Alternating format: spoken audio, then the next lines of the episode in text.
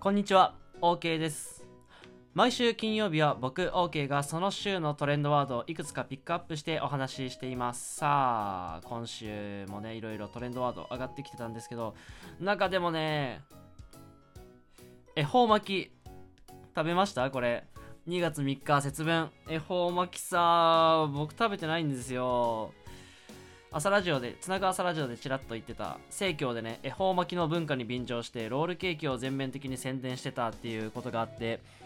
そのねロールケーキ買いに行こうかなと思ったんですけど時間が合わなくて生協って閉まるの早いんですよね。そうそれで買えなくて。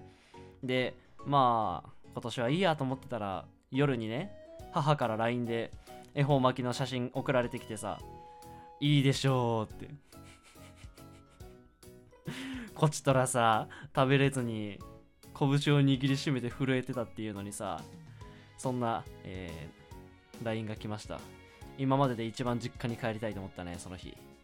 ていうのは、えー、置いといて他に他に、えー、多目的トイレなんてものも上がってきました。多目的トイレこれねあの一つなんかヒヤヒヤするニュースがあのちょっと思い浮かんで喋って大丈夫なのか？これ？みたいな。思いつつも、えー、いろいろ見てたんですけど多目的トイレがトレンドになった理由が2つあって1つがアンジャッシュ渡部健が15日に千葉テレビで1年7ヶ月ぶりに芸能界復帰ってね。まあそうだよね。この人だよね。みたいな。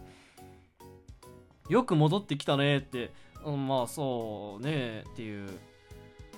大丈夫なんかな？どんな態度というかどんなテンションというかどんな雰囲気で出てくるんだろう？っていうのがちょっと楽しみというかちょっと気になるところですね。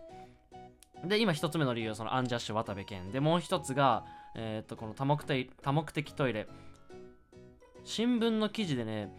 トランスジェンダーは多目的トイレを使うと自分の性について周りに知られるかもしれないから安心してトイレに行けないんだっていう話が載っててそれに対してそんなん気にしてたらトイレ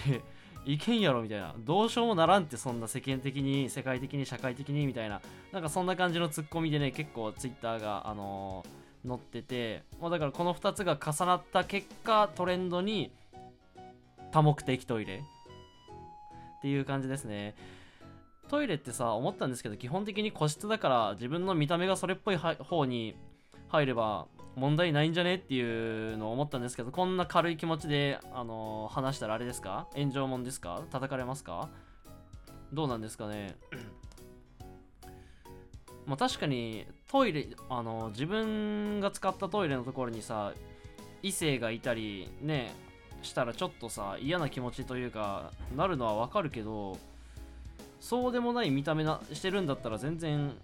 いいと思うなんて言ったらいいかなこれは。あの女装して俺が女子トイレ行くの OK みたいに言ってるみたいな話になるからそういうのじゃないよっていうのを踏まえた上でこの発言を聞いていただけるならいいけどこういうのを切り取られて、えー、悪く言われるのがメディアなんだなって思うとちょっと悲しいな。怖いなっていう。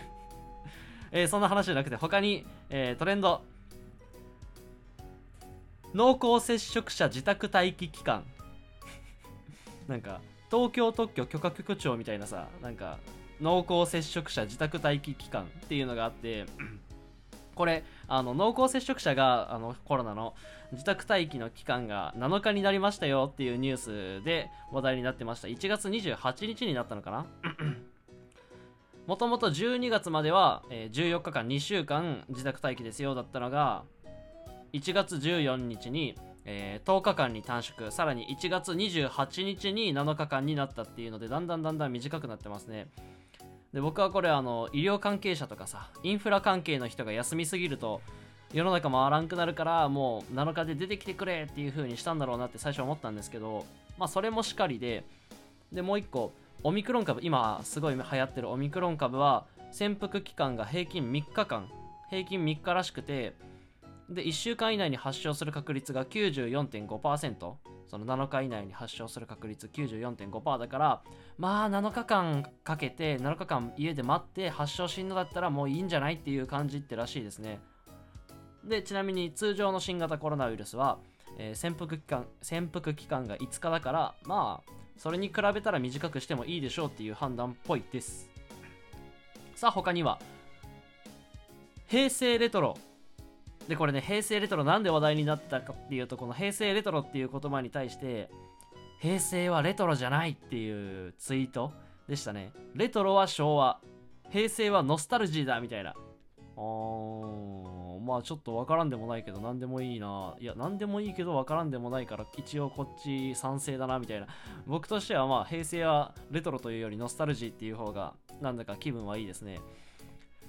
でこういう一昔前の懐かしむ文化って僕結構好きでまあ一昔どころかあのはるか昔も結構好きですけど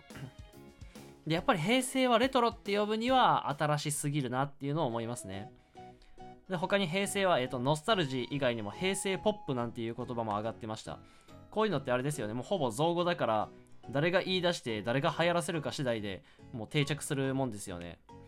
で明治や大正とかだとハイカラとかモダンとかあと大正ロマンなんて言われたりしてますけどそういう言葉がねあの定着するのは割と僕は結構好きですね。という感じで、えーと、今週のトレンドいくつかピックアップしてかいあお話ししました。恵方巻き多目的トイレ濃厚接触者自宅待機期間平成レトロを紹介です。